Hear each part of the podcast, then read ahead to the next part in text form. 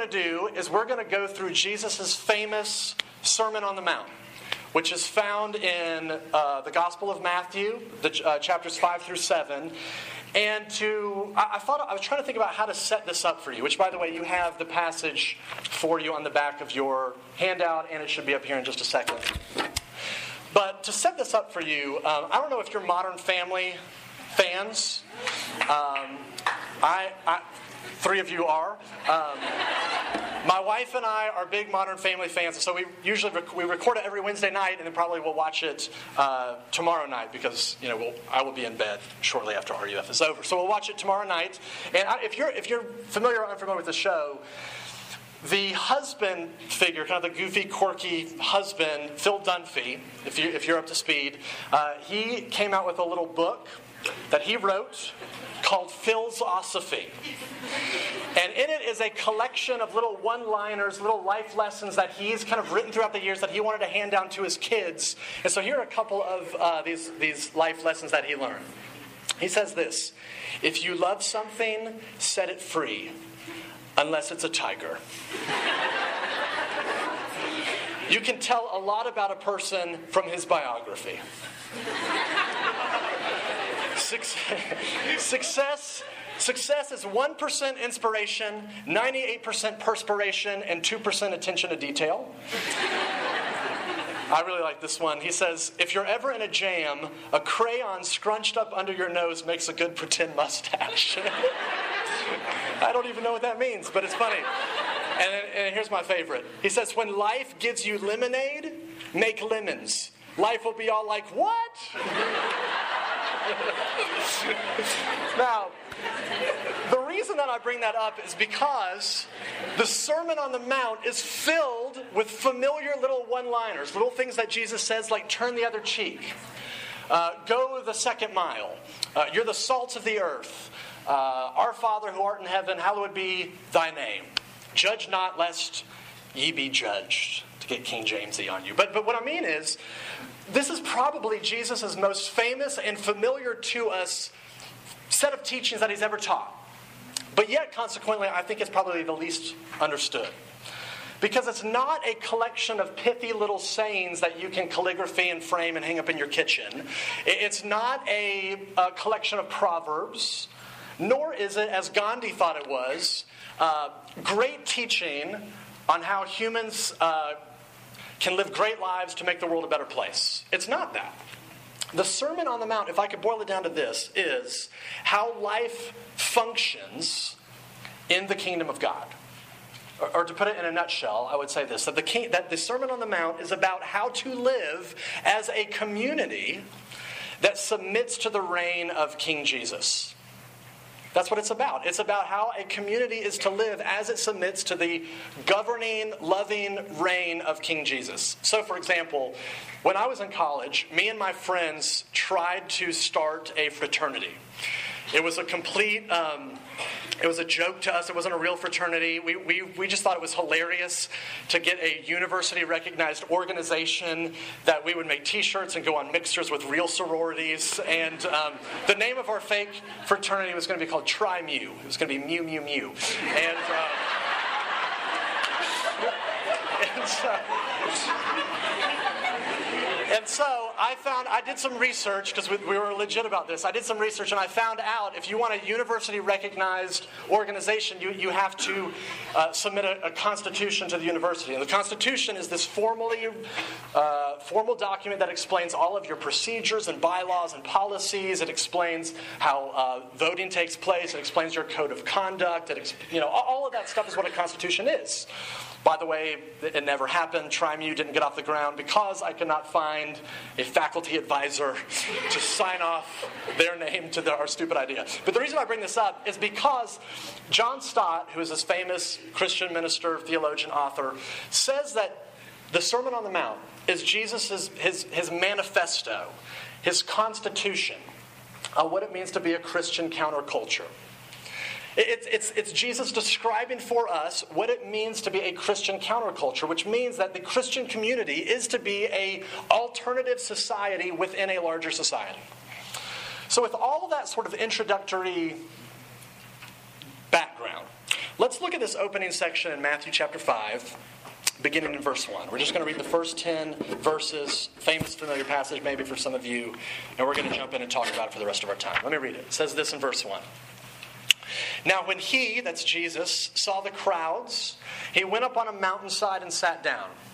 His disciples came to him, and he began to teach them, saying, Blessed are the poor in spirit, for theirs is the kingdom of heaven. Blessed are those who mourn, for they will be comforted. Blessed are the meek, for they will inherit the earth. Blessed are those who hunger and thirst for righteousness, for they will be filled. Blessed are the merciful, for they will be shown mercy. Blessed are the pure in heart, for they will see God. Blessed are the peacemakers, for they will be called sons of God. Blessed are those who are persecuted because of righteousness, for theirs is the kingdom of heaven. This is God's word for us tonight. If you would, let's pray before we look at it in more detail.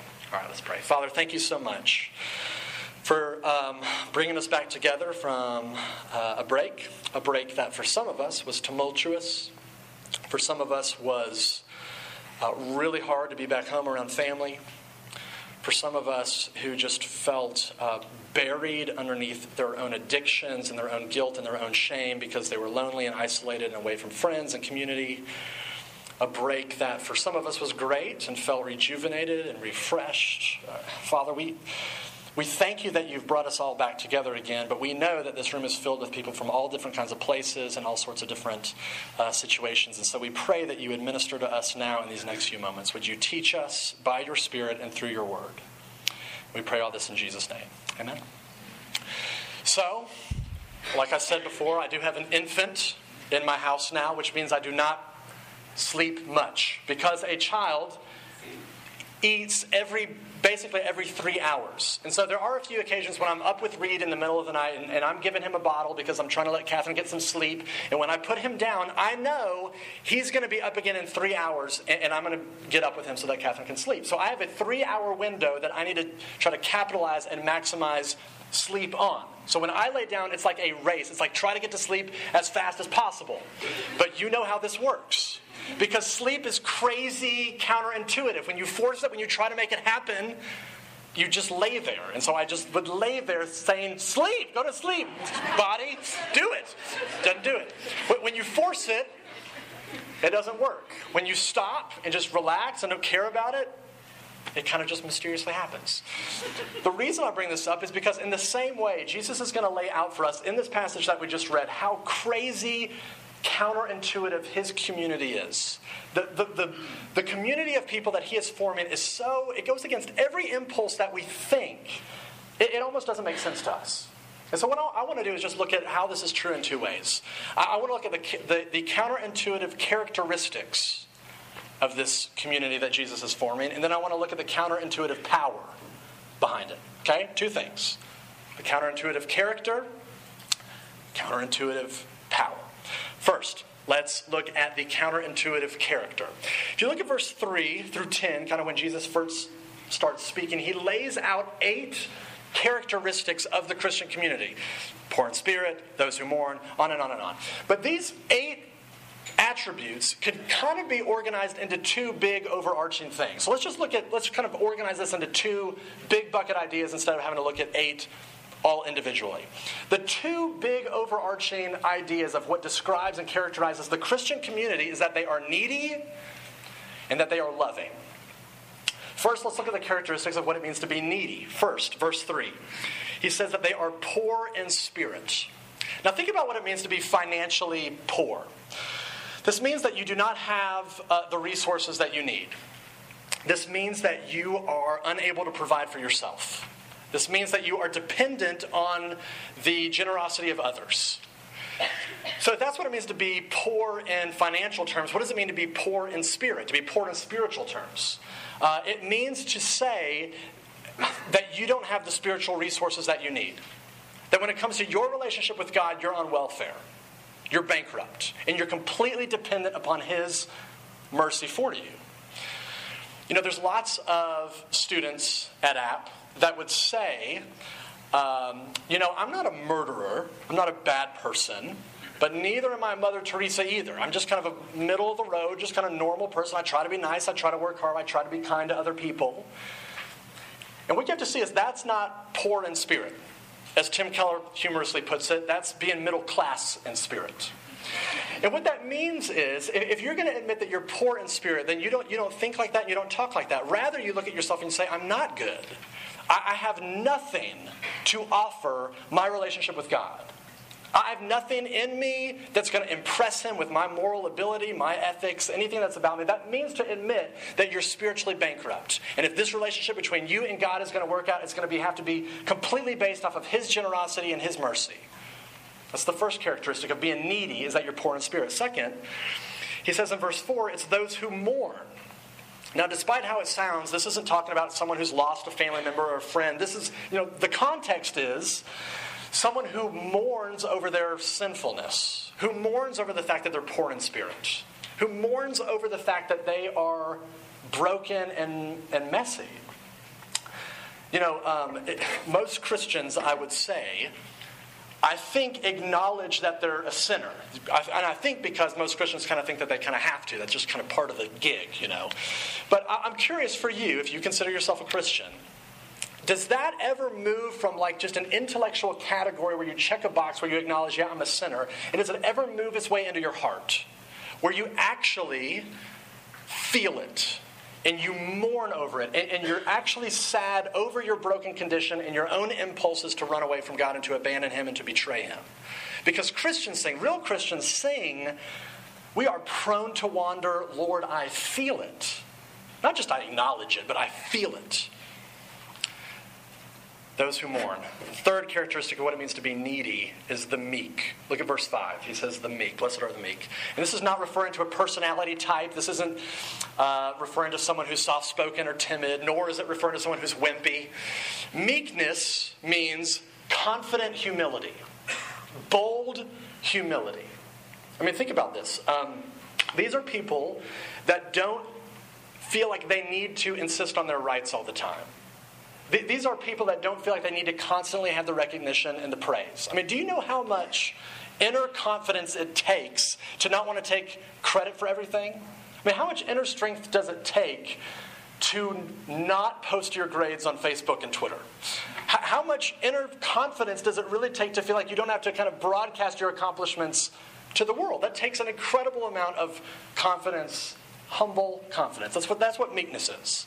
So if you string these first three attributes together, these first three characteristics, Jesus says the community of Jesus, the church, the community of faith, is first and foremost needy.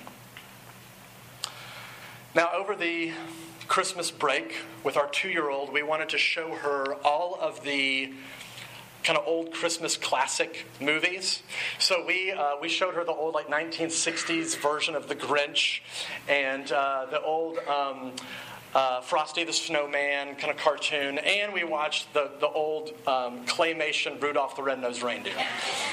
Which, if you if you haven't seen that in a while, I, it's been for I was it's probably the last time I saw it was when I was a little kid. It's hilarious. I don't know if it's supposed to be, but it's hilarious.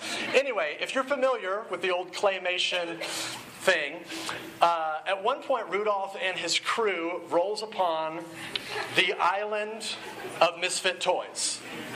And for whatever reason, there's this island where, I guess, like a mat, I don't know how it happens, but all of these broken, mismatched, misfit toys end up there. So on this island, you have uh, a boat that can't float. You have, instead of a Jack in the Box toy, you have a Charlie in the Box. Uh, and you have a cowboy who is ri- not riding a horse like he's supposed to, but he's riding an ostrich. And it, it is, it's basically this collection of broken, messed up misfits. And that's a picture of the community of Jesus. A collection of broken, messed up misfits. Now, here's the question Is that what you thought? If you're a Christian, is that how you think about yourself? Is that what your church is like? Is that what RUF is like? I mean, Jesus seems to say that the community that he's forming is first and foremost needy, poor in spirit, meek, mourning over their sin. But not just needy. The second sort of big characteristic that he zeroes in on is not just neediness, but, but a willingness to love. It's not just needy, but, but a loving characteristic as, as well. So let's look at this kind of second subpoint here. And it gives you kind of the next five things, and I'll be brief here for the sake of time. Look at verse 6. He says, it, It's those who hunger and thirst for righteousness. And that basically means that the community of Jesus longs for this world to be, be made right. Every aspect of this world to be fixed. Everything in your life, everything on this campus, everything in this town, everything in this culture, everything in this world, we long for it to be set right, to be fixed. Second thing, he says they're the merciful, verse 7. This is describing compassion for other people in need. So the community of Jesus does not just get together and say, let's try to fix our needs, let's, let's satisfy ourselves here together, but it's outward focused, strategically thinking about how can we care for other people outside of, our, uh, outside of ourselves. Third characteristic is that they are pure in heart, verse 8. Now, he's not talking primarily about sort of inner moral purity. In the Old Testament, particularly the Psalms, whenever that phrase is used, pure in heart, it just means undivided allegiance.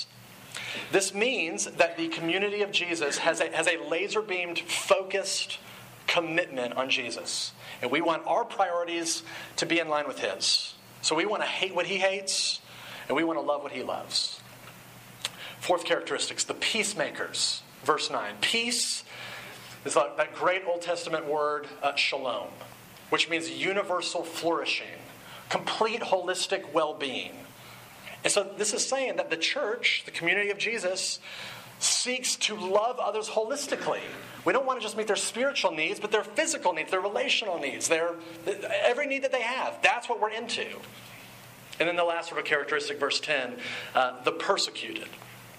This means that as the church moves into the world, uh, the church is going to experience opposition.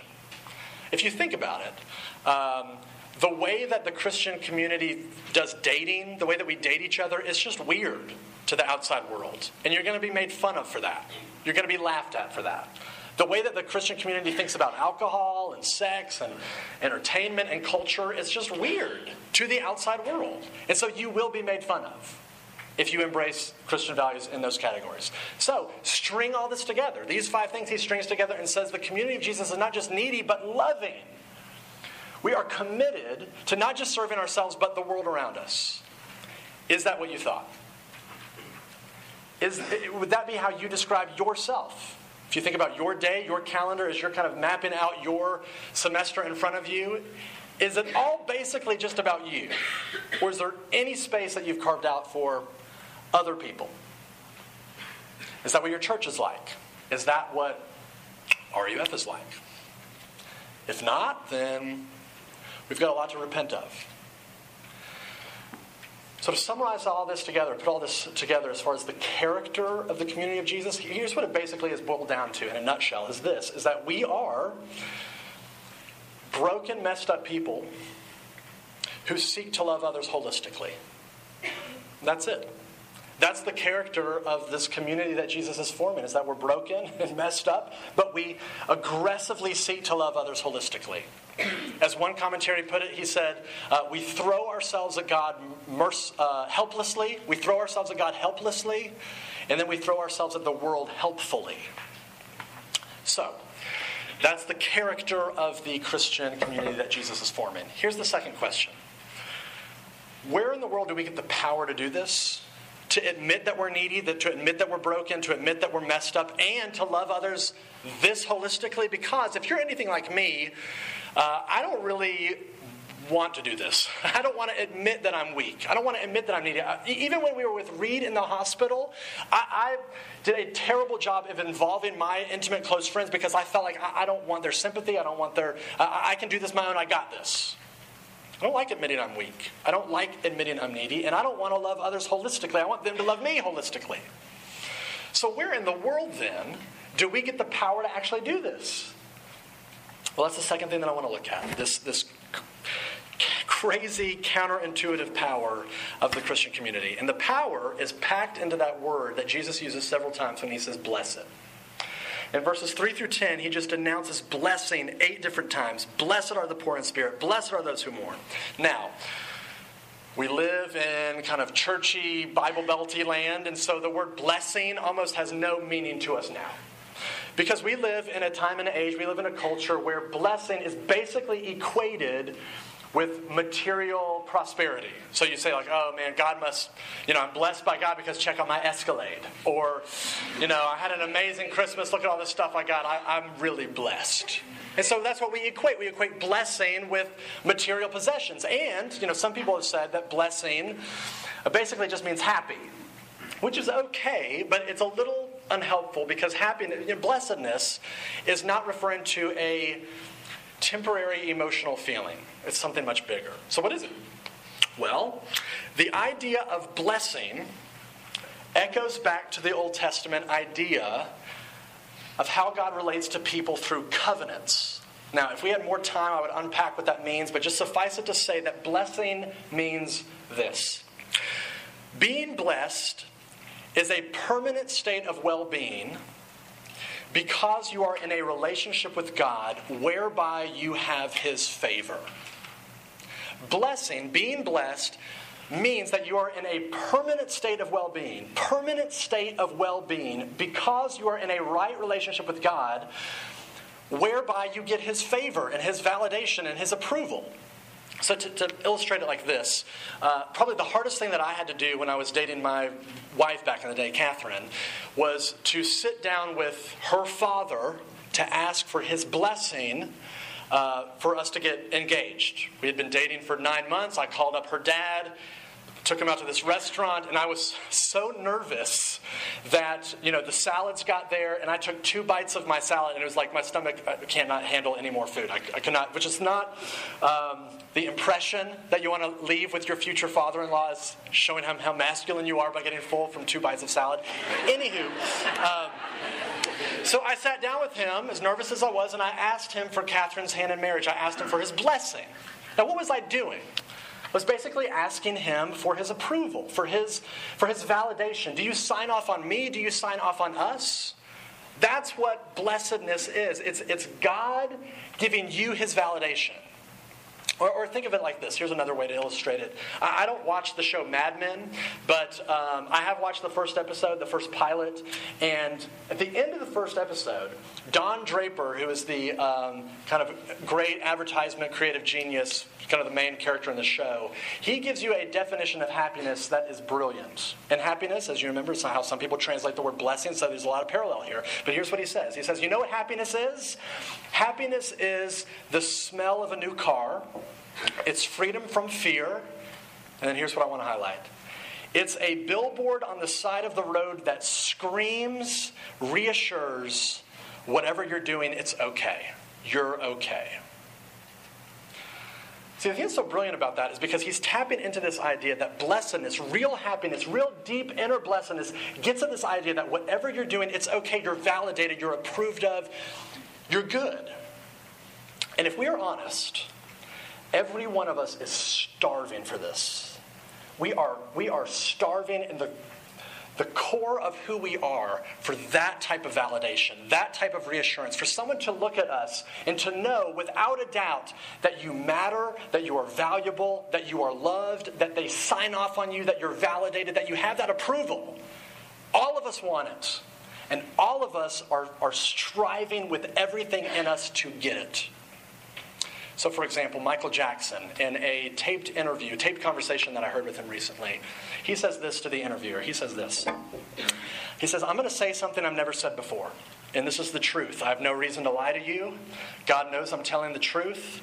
I think all my success and fame, and I've wanted it, I've wanted it, was because I wanted to be loved. That's all the drive, that, that longing to be loved, that longing to have somebody say to you, You matter, I sign off on you, it, it drove him uh, to his death, ultimately. And, and I think uh, that you desperately want this too. Deep down in your soul, if you're honest, you want this too, and it's driving you to do crazy things to get it. I, I think personally, this is why porn is out of control pornography to me as i understand it is not i think it goes way much deeper than just the, the biological um, uh, pleasure that you may get from it. It goes way. It, it, porn is tapping into something so much deeper than just uh, your your anatomy, because when you're looking at porn, you're fantasizing about uh, a woman or a man who is looking at you. Why, why are those faces on those images uh, faces of desire? Why, why are you fantasizing about somebody looking at you with longing in their eyes? It, it, it goes way deeper than just the anatomy, it goes way deeper than just the, the, the, the pleasure. It's because it is your soul screaming out for someone to love you. It's your soul, your, your, your, soul longing for another human being to look at you with that sort of validating desire, to want you, to say that you matter.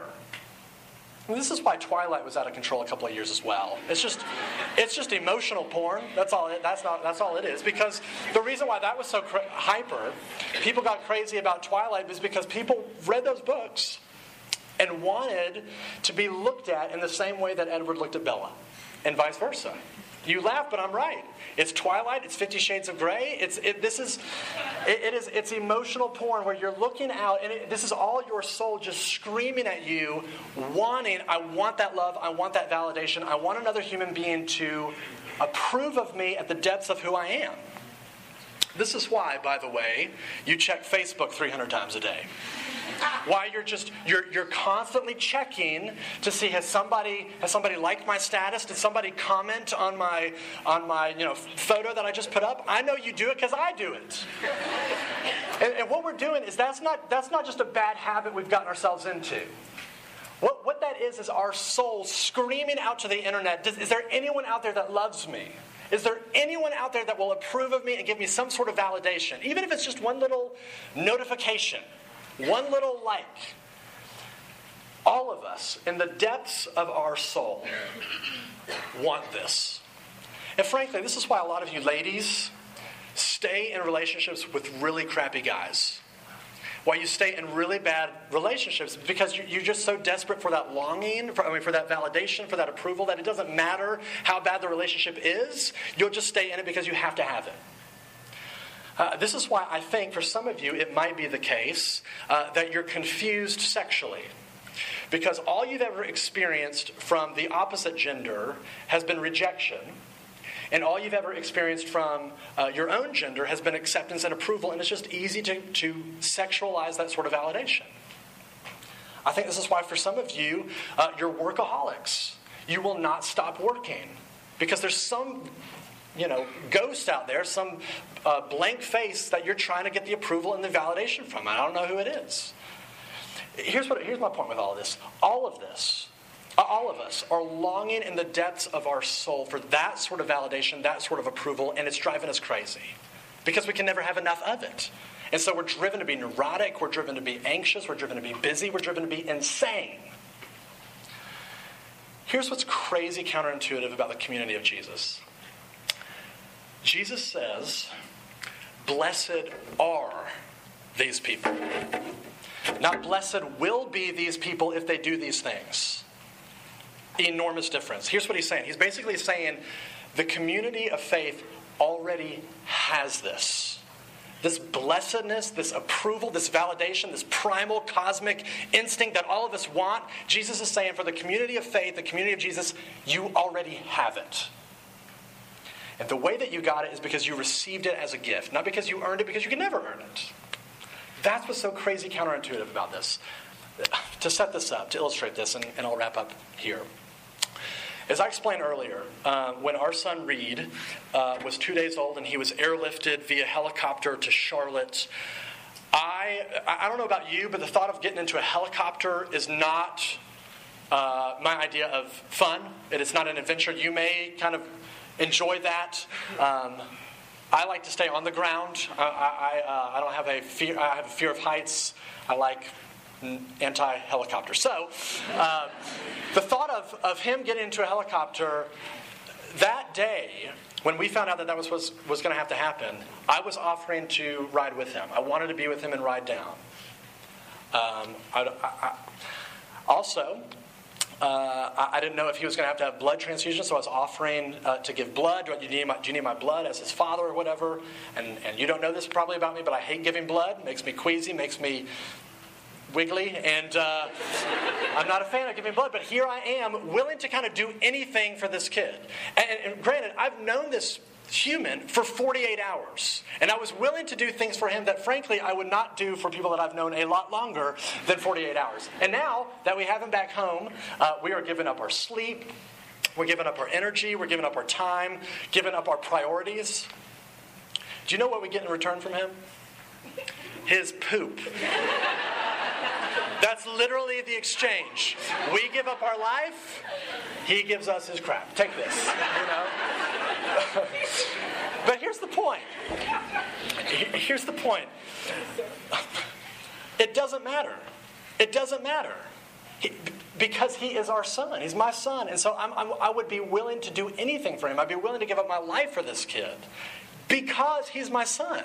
He already has my favor, my, my validation, my approval. He didn't have to do anything to earn it. And here's what's beautiful the way that you get this counterintuitive power to flow into your lives, this blessing that we're talking about, is when you see that Jesus was not just willing to give up his life for you, but that he actually did. Later in the Bible, in Galatians chapter 3, Paul says, that at the cross, Jesus was crushed underneath the curse of God so that you could receive the blessing of, of God.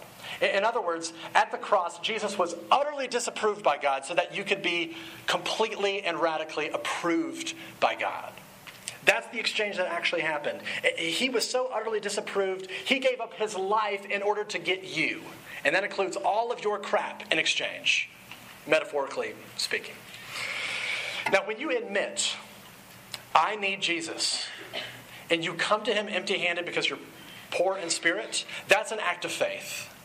That's you coming to him and acknowledging that you're desperate, that you're poor in spirit, that you don't have anything to offer, that's you mourning over your sin. And the reality is that when you do that, God says, You will receive my favor. Not because of you, not even because of how genuine that move towards me is. It has nothing to do with you, it has everything to do with Jesus. And because of him, you now have the invincible validation of God. The only person in the universe that matters has given you his approval when you come to him through Jesus. And what this does, this is an unshakable, invincible reassurance that whatever you're doing, you're okay. And when you doubt it, you look back at the cross because the cross is God screaming at you with reassurance you have my approval.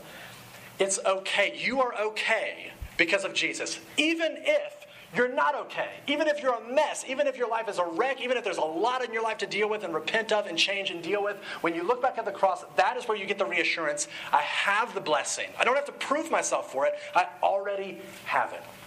And when you get this, when you get this counterintuitive power and it flows into your life, this changes everything about you. You no longer need to uh, be in the spotlight. You no longer need uh, all the recognition.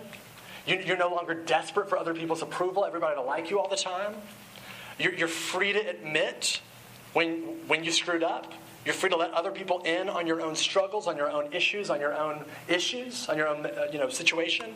You are uh, you're radically humble, and you're propelled to love other people in the same way that you've been loved. No longer is your life's goal about meeting your needs. Now it's about meeting other people's needs. Now, let me just ask you this in closing. If that type of community actually existed, and it was filled with people like that, wouldn't you want to be a part of it?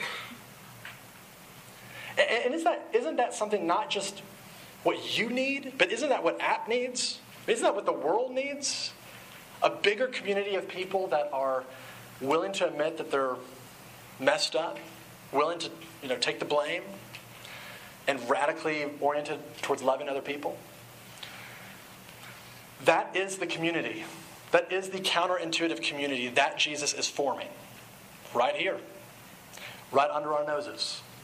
And so, what we're going to do each week in RUF is we're going to explore the Sermon on the Mount. I want to invite you to come back and explore it with us because as we begin to unpack the Sermon on the Mount, you're going to see what this community looks like more and more in detail and then how you can get on the action.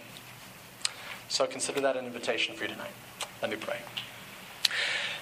Father, we do pray that this counterintuitive power would, would flow into our lives, that, that by your grace, we would freely admit that we are poor in spirit, that we are broken, that we need you, that we would lean onto you, throw ourselves at you helplessly.